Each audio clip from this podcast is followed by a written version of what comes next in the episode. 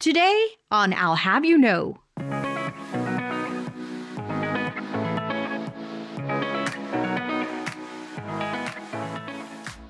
The Rice Business MBA pushed me to think more broadly and more strategically and you know all of the things that you would think an MBA should do. Not having that, I you know, I'm sure I would grow in my career, but I wouldn't have been exposed to higher level thinking and even higher level career paths.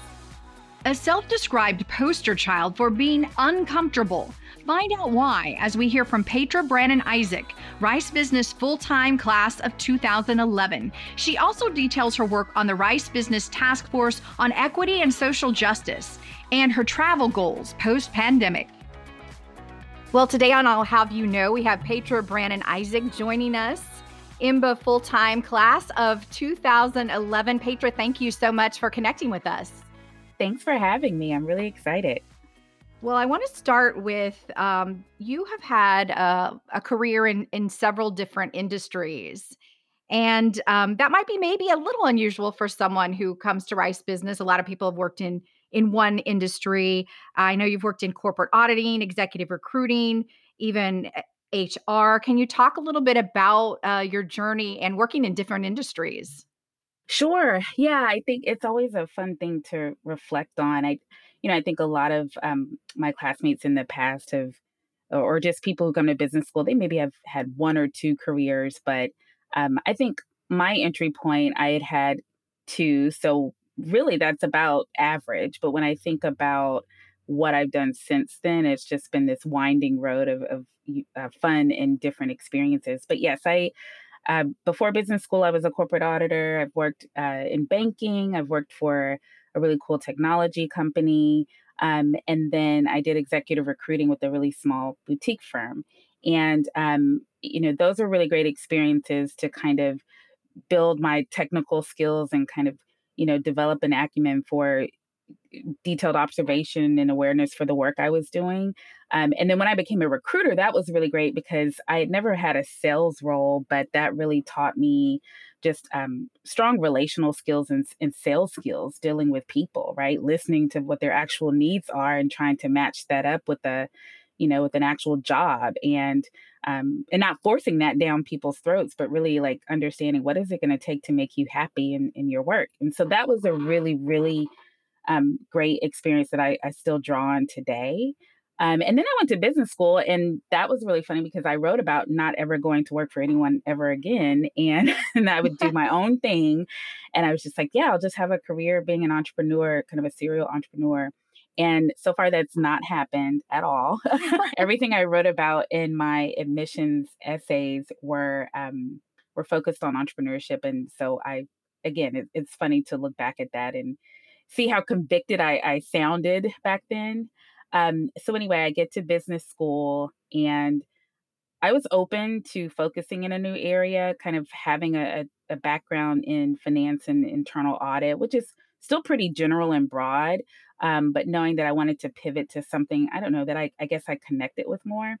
And um, and so in business school, I kind of found this passion for human capital uh, and and human capital management. And that was kind of the sexy way of saying HR, but it actually really did open my you know eyes and, and horizon to other roles that were more strategic and not just kind of what you tr- consider traditional hiring and firing in an hr department um, and and so that was really great so i became the hr lady i think during that time and kind of got other classmates interested in in that field and space and you know, and, and kind of opened up a path, a new path for recruitment at the Jones School during that time. So we didn't have recruiters really coming to the school for HR back then. I, I just started cultivating relationships with recruiters that I knew at, uh, at Chevron and at ExxonMobil because they had fellowship programs focused in human capital management. And um, when it was all said and done, I mean, we had Exxon coming to recruit in that space for the first time and we had a couple of you know folks who who landed jobs in that in that career field. So you know i, I thought it was great to bring attention to that and i left uh, rice uh, going to work for exxonmobil as a human capital advisor in the production company. And so um, again, this was all really great until a professor called and said, "Hey, we need someone with some fresh HR talent uh, to go work for a, a, nonprofit." And really, he was he was saying uh, uh, in the public sector there was an opportunity to lead talent acquisition and uh, for a big nonprofit. And so once he sold me on the role, then he told me what the what the organization was, and it was HISD, which is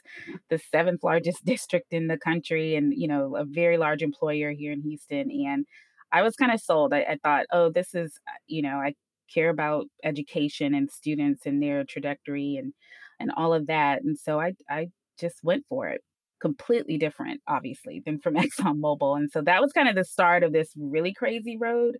Um, but that was my foray into education. And since then, um, I, have taken on another role, uh, getting a nonprofit uh, started at in Houston. It was a regional uh, role for building civic capacity with people in all different industries to better understand the public school system at a policy and system level, and and even to kind of garner support for people to run for office at the school board level.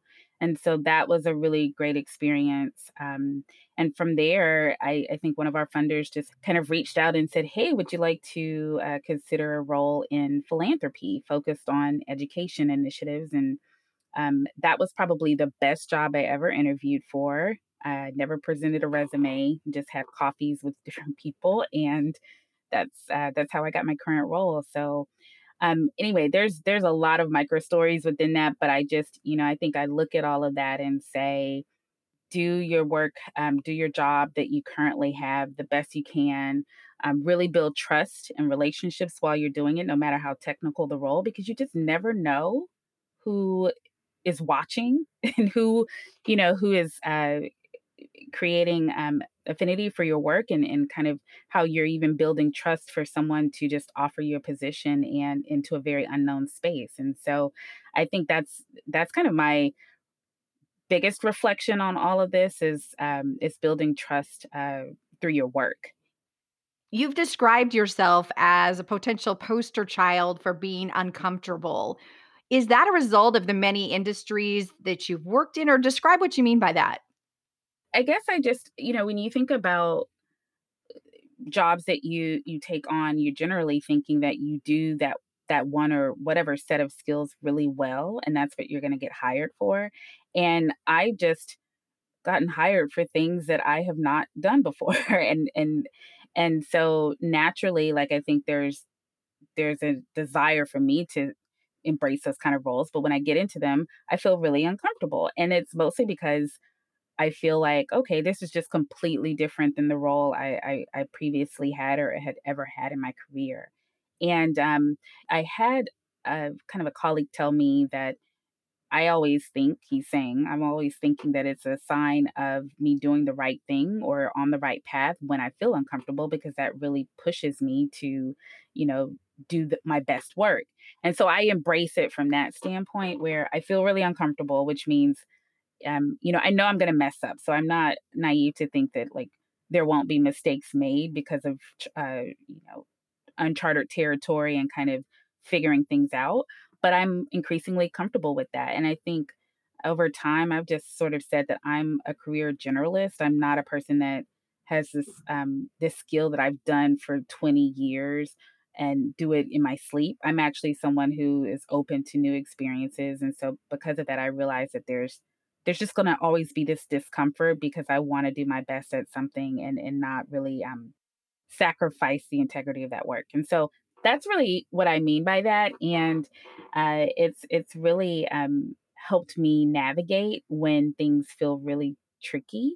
I I really lean on the fact that hey, I'm supposed to be here. It's okay that it feels uncomfortable pause reset and and and do what you feel like you can do best and it usually already always turns out fine. So um so that's what i mean. It's it's just one of those things like i think it's the nature of being a generalist in your career. You kind of have to get used to that feeling. That's great advice. Great great experience. Yeah i i i don't know if i recommend it for for everyone because I would love to just kind of do the work in my sleep, come home, and then have a glass of wine and watch all the the reality TV that I could possibly take. But that's just not always what's happening in my life. so you mentioned when you went to Rice Business, you focused or you thought you would focus a lot on entrepreneurship. What take us back to what brought you to Rice Business initially?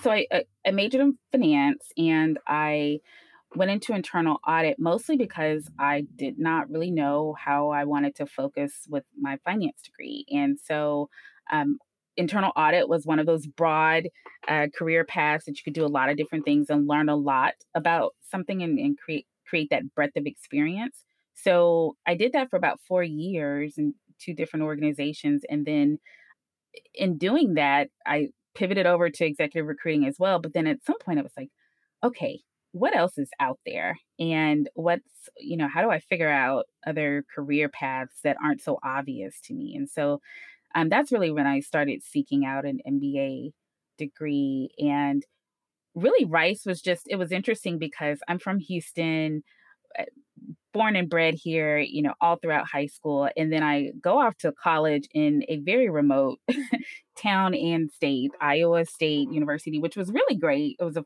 unique experience for me. I, I cherish it um, for many reasons. But I, I said that I wanted to do my MBA in an urban city, a large city. I just kind of overlooked Houston because I'm from here and I knew I'd come back or I, I felt that way.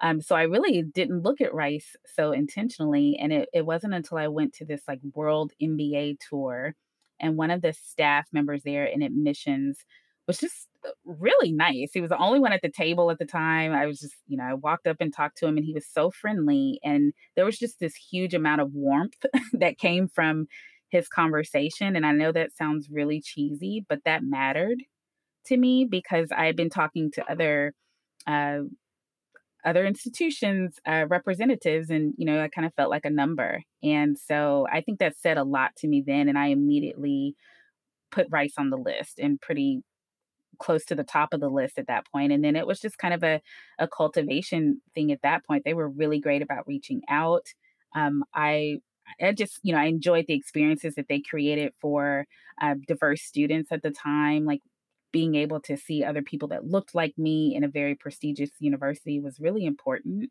And um, and so they just, you know, by the by the time it was all said and done, I think one of the funniest things I remember is I had gone to the admissions office so many times, or just, you know, asking questions, or just having like a nice sit down. And it was, it, I don't think it was like overkill, but it was enough to where they were like, oh, yeah, Petra. So one day I came in the office and I think the admissions director, I heard her say, is that Petra out there? Because she recognized my voice. And I was like, okay, I hope this leads to me getting admitted because this is hilarious that she.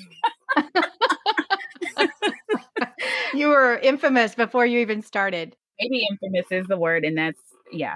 You know, I just, I appreciated the way that they um, went through the process of selecting people who had a really uh, brought a, a, real holistic um, thought leadership type of, of energy to the school and not just kind of oh yeah like they're all these smart kids but they're all just kind of like they have the highest uh, gmat or the highest you know whatever and there's not a lot of substance and i really felt like i was in a class of individuals who had such diverse um, experiences and perspectives and just a great just a great group of people. So i am that's one of the best decisions i ever made in my life to to go to rice. When you look back on the experience you know you've had time to reflect now to 10, 10 years what are maybe some of the highlights that you found were re- you know really transitional and just helping you both personally and professionally? That's a great question. Um i'll start with professionally because i, I think it's brought me a lot. Um, one, I will just say perspective and thinking. Um, some of my favorite courses or um, marketing research. I mean, I really loved that class because one, we had an, a hilarious professor who just was was great at like making things just dumbing things down to the point where you're like, well, sure, that's that's why you need to like really focus in on creating a survey this way. Like he just talked about uh, market research in such a really tangible um, and palatable way, and it was that was great. And so, you know, in the work that I do in community now, I mean, everyone's surveying people, and you can survey people all day and still not be able to use the data for um, you know that's meaning in a meaningful way and i just remember things from that class um, i remember my communications class that was another one where you know, a lot of students kind of um, downplayed the impact that, that that class would have.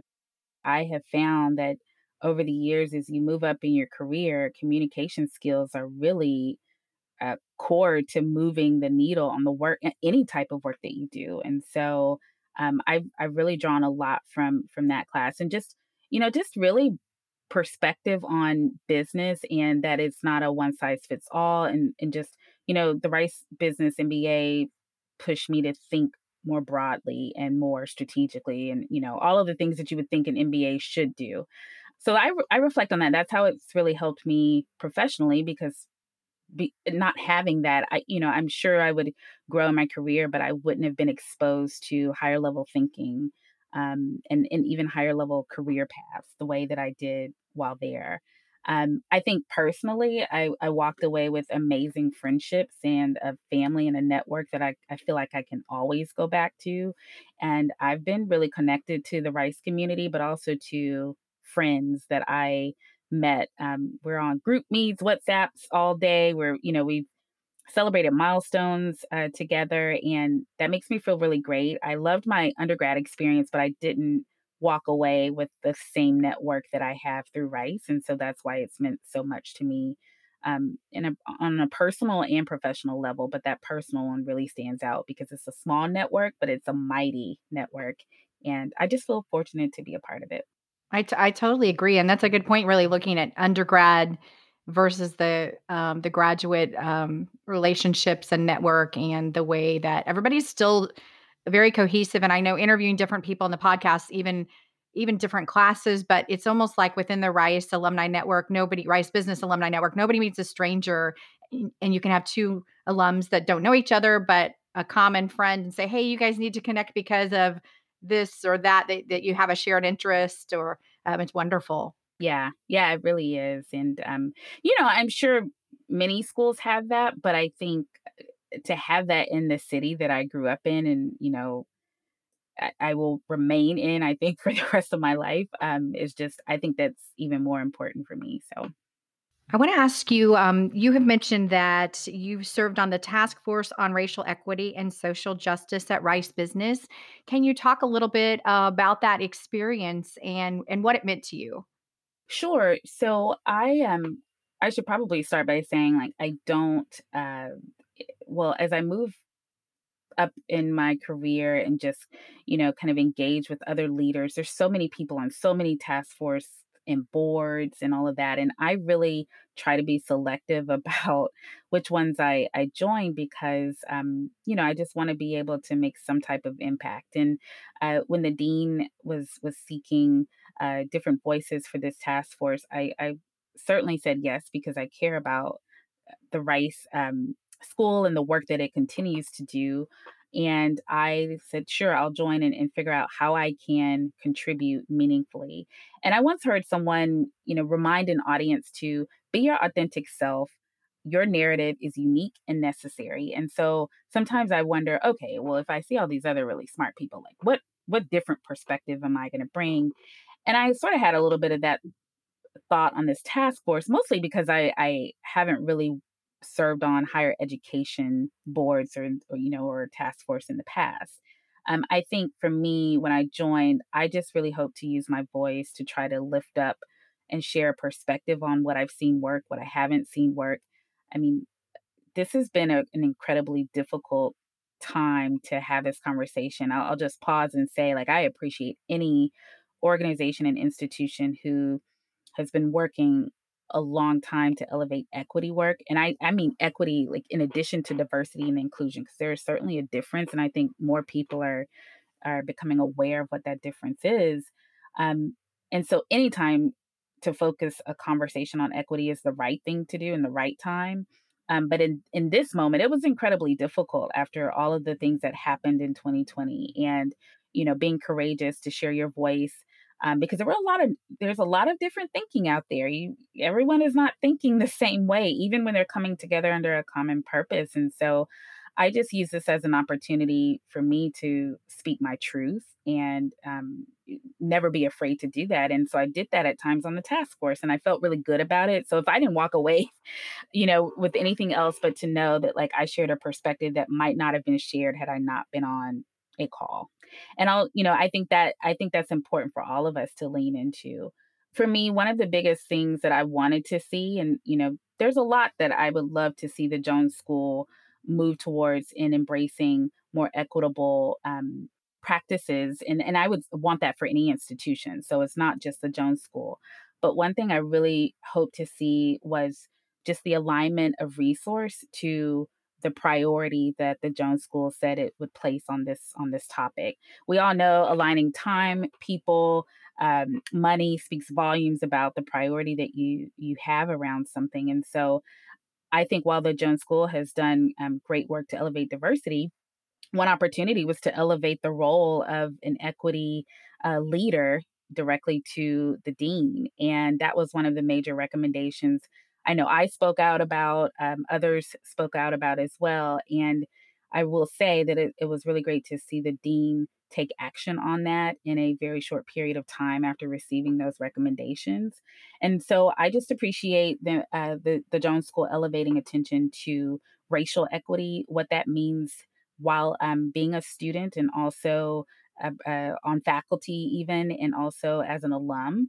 And I'm just looking forward to how they will uh, approach this work in more intentional and impactful ways. And so the task force was a um, kind of a defined period of time to bring some thought to this work and support the dean in making some um, decisions. And so I, I, appreciate that time. And now I'm looking forward to how the new leaders uh, take on this work.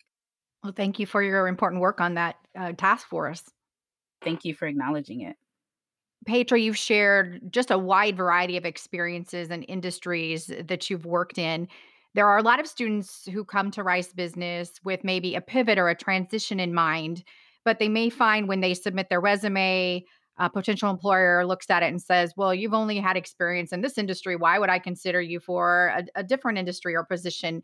given your experience, you've had so much success in, in pivoting and moving into different roles. What advice would you give to someone who is wanting to transition into something different? So I think that's a really great question. I spend a lot of time talking about that to to people, um, especially because people still think of me as the HR lady, and so they come to me for like that kind of advice.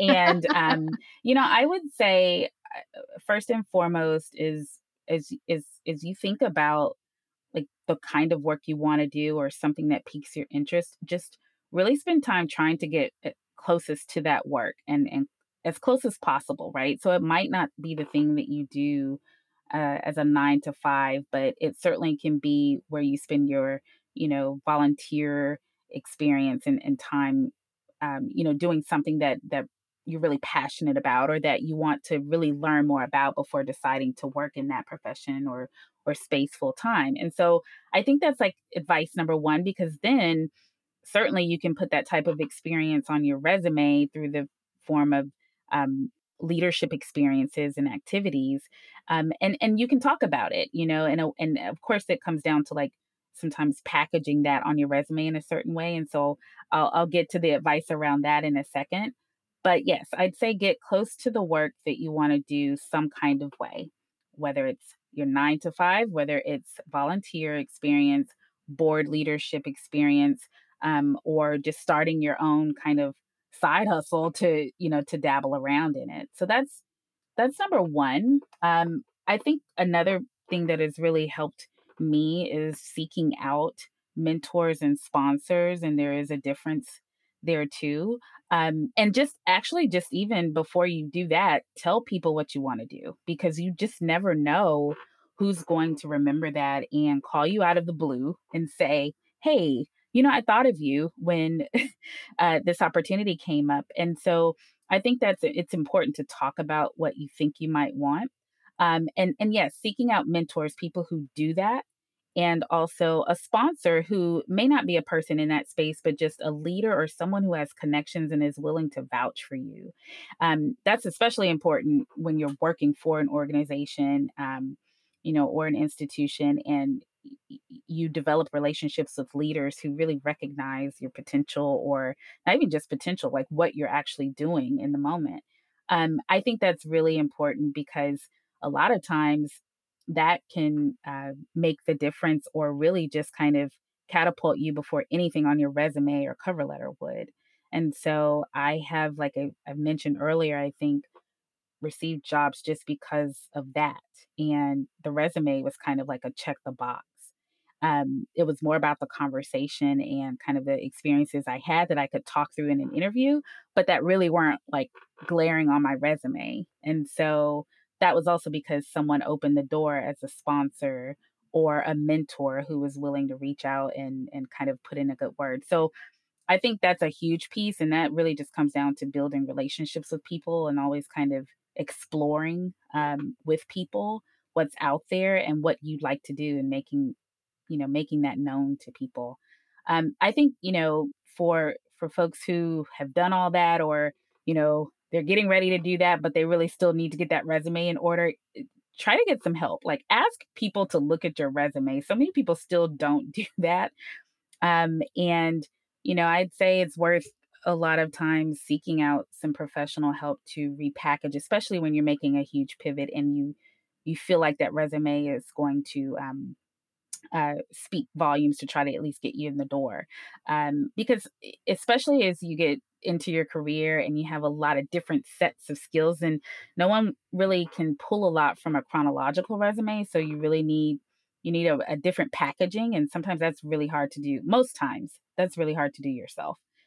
I'd also say networking. I can't. I, I I already said it, and I'll say it again. But just LinkedIn and you know anything you can do to really get closer to the people who are doing the work and show up in those spaces. You just never know where it leads. I love hearing stories of where people received opportunities out of the blue, and it was really because they showed up somewhere and you know they just kind of struck up conversation or continued to show up to this place to help that's i mean that's really i think where a lot of people get to reinvent themselves and it, it, it's an easier path than just doing it based on on resumes so um you know i think the biggest thing is is is carving out time to do that because i know it can be tough when there's so many other competing priorities but i think over time if it if you're really in tune to what you want to pivot to um, I think you can find that like organically you'll get there if you if you stay persistent with some of those recommendations I just mentioned. So, great question. You have mentioned to me that you really enjoyed traveling and you had a lot of really amazing experiences up until Rice Business. And then um, post COVID, you're looking forward to having some other experiences. And one of your goals is to travel more. Can you talk a little bit about some of those past experiences how they have you know enhanced your love of travel and maybe what are some of the things you'd like to do as we return to life as some kind of a sense of normalcy definitely um i was i was just talking to a friend about this because i just recently uh, turned 40 which is still hard to say at times but i'm i'm still embracing it and so of course you can imagine you did a lot of reflection on oh my gosh well I've had my whole 20s and then my 30s. And when I think about that, I feel really fortunate because my 20s, I mean, they were amazing and they were fun. Um, I love the different jobs I had, but I also got to travel, and that was starting in college. I did a study abroad in Italy, and it's not like I had my heart set on that, and I'm so glad I, I went. But I spent six months in northern Italy, and it was just the most amazing experience. And it was during a time where um, I kind of needed to to regroup. I had just like broken up with the boyfriend, I think, in college. So that's all. that was like the perfect reason for me to just leave the country. and um, and I, you know, I really had a lot of time to to get to know myself. Um, I also got to know another culture. I never traveled out of the country, and I really developed an appreciation for how other people live not in the US. And I mean, it's very different. And uh, I love when I can share an experience with people who've been to Europe, because this isn't just the case in Italy, but just the level of patience you have to develop, be you know, when you're over there, because like we used to try to go to the tabacchi, which was like the corner store, and you know they leave for lunch and say they'd come back in an hour, but sometimes they wouldn't come back until like three hours. And we needed to get like groceries immediately before we went to our dorm. And we were just sitting there waiting for the store to open again, you know? And it was just because that was the culture of uh, over there being really present with family and friends and whatever they were doing in the moment. And it wasn't so business centric. And um, that was just very different. So I, I carry that with me a lot just for a number of reasons. Um, so anyway, that was a, a great experience. And then uh, when I was an auditor, I I worked for a software company here in Houston, but it was during the time that Enron collapsed, and everyone in finance and finance departments would uh, would be focused on the Sarbanes Oxley uh, uh, legislation and just uh, trying to you know develop stronger internal controls and so anyway i was working for this software company that had shared service centers in amsterdam and like australia and and so i think i was on the job a month and they were like can you go to amsterdam? And i was like i think i can i can. And so and so um, i think it was supposed to be for like a two week trip. It turned into like two and a half years and yeah, it was. Oh my gosh! I didn't live there, but I just um I'd st- I'd stay over there for like eight weeks, and then we you know come back and regroup, and then go back again because we were just un- uncovering so much. It was just a crazy time, I guess, to be in, um, you know, in that profession and and and try to figure it out alongside your other colleagues. So that was just that was great. I was traveling in my twenties you know, for free for work and experiencing another culture in Amsterdam. And I got to go to Australia and just a, lot of different places in Europe. So I just, um, when I reflect back on my 20s, I've had some really cool immersive uh, travel experiences, a little less on the leisure side. And so, you know, during your 30s, you're trying to continue to establish yourself and sure, you're having fun, but other life things are happening too. And so I was just reflecting back on, okay, now that I feel like I'm in, in a good place with, you know, with maybe career and, and other parts of life, like I just want to get back to traveling again. And um, yeah, so I'm another friend's turning 40 and I, you know, kind of pushed through my fears of COVID and traveling and just booked a trip. So I'm excited about that because I really have wanted to get back to to seeing other places that I've never seen before. And so I am excited about 2021 and all of what the next decade brings. Uh, I I'm also an avid snatcher of itineraries. So if I hear someone went on a great trip and I really don't want to think about planning it, I just want to get their itinerary and book the same thing. And I have done that several times before, and will be glad to do it again.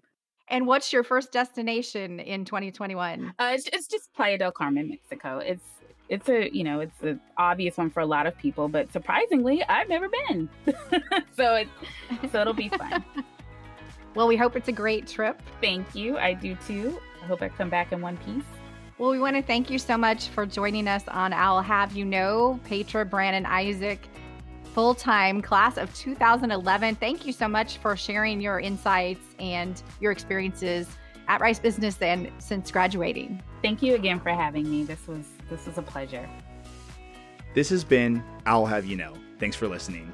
You can find links and more information about our guests, hosts, and announcements on our website, business.rice.edu. Please subscribe to this podcast wherever you find your favorite podcasts and leave us a comment while you're at it and let us know what you think. Owl Have You Know is a production of Rice Business and is sponsored by the Rice Business Alumni Board. The hosts of Owl Have You Know are myself, David Trugliever, and Christine Dobbin.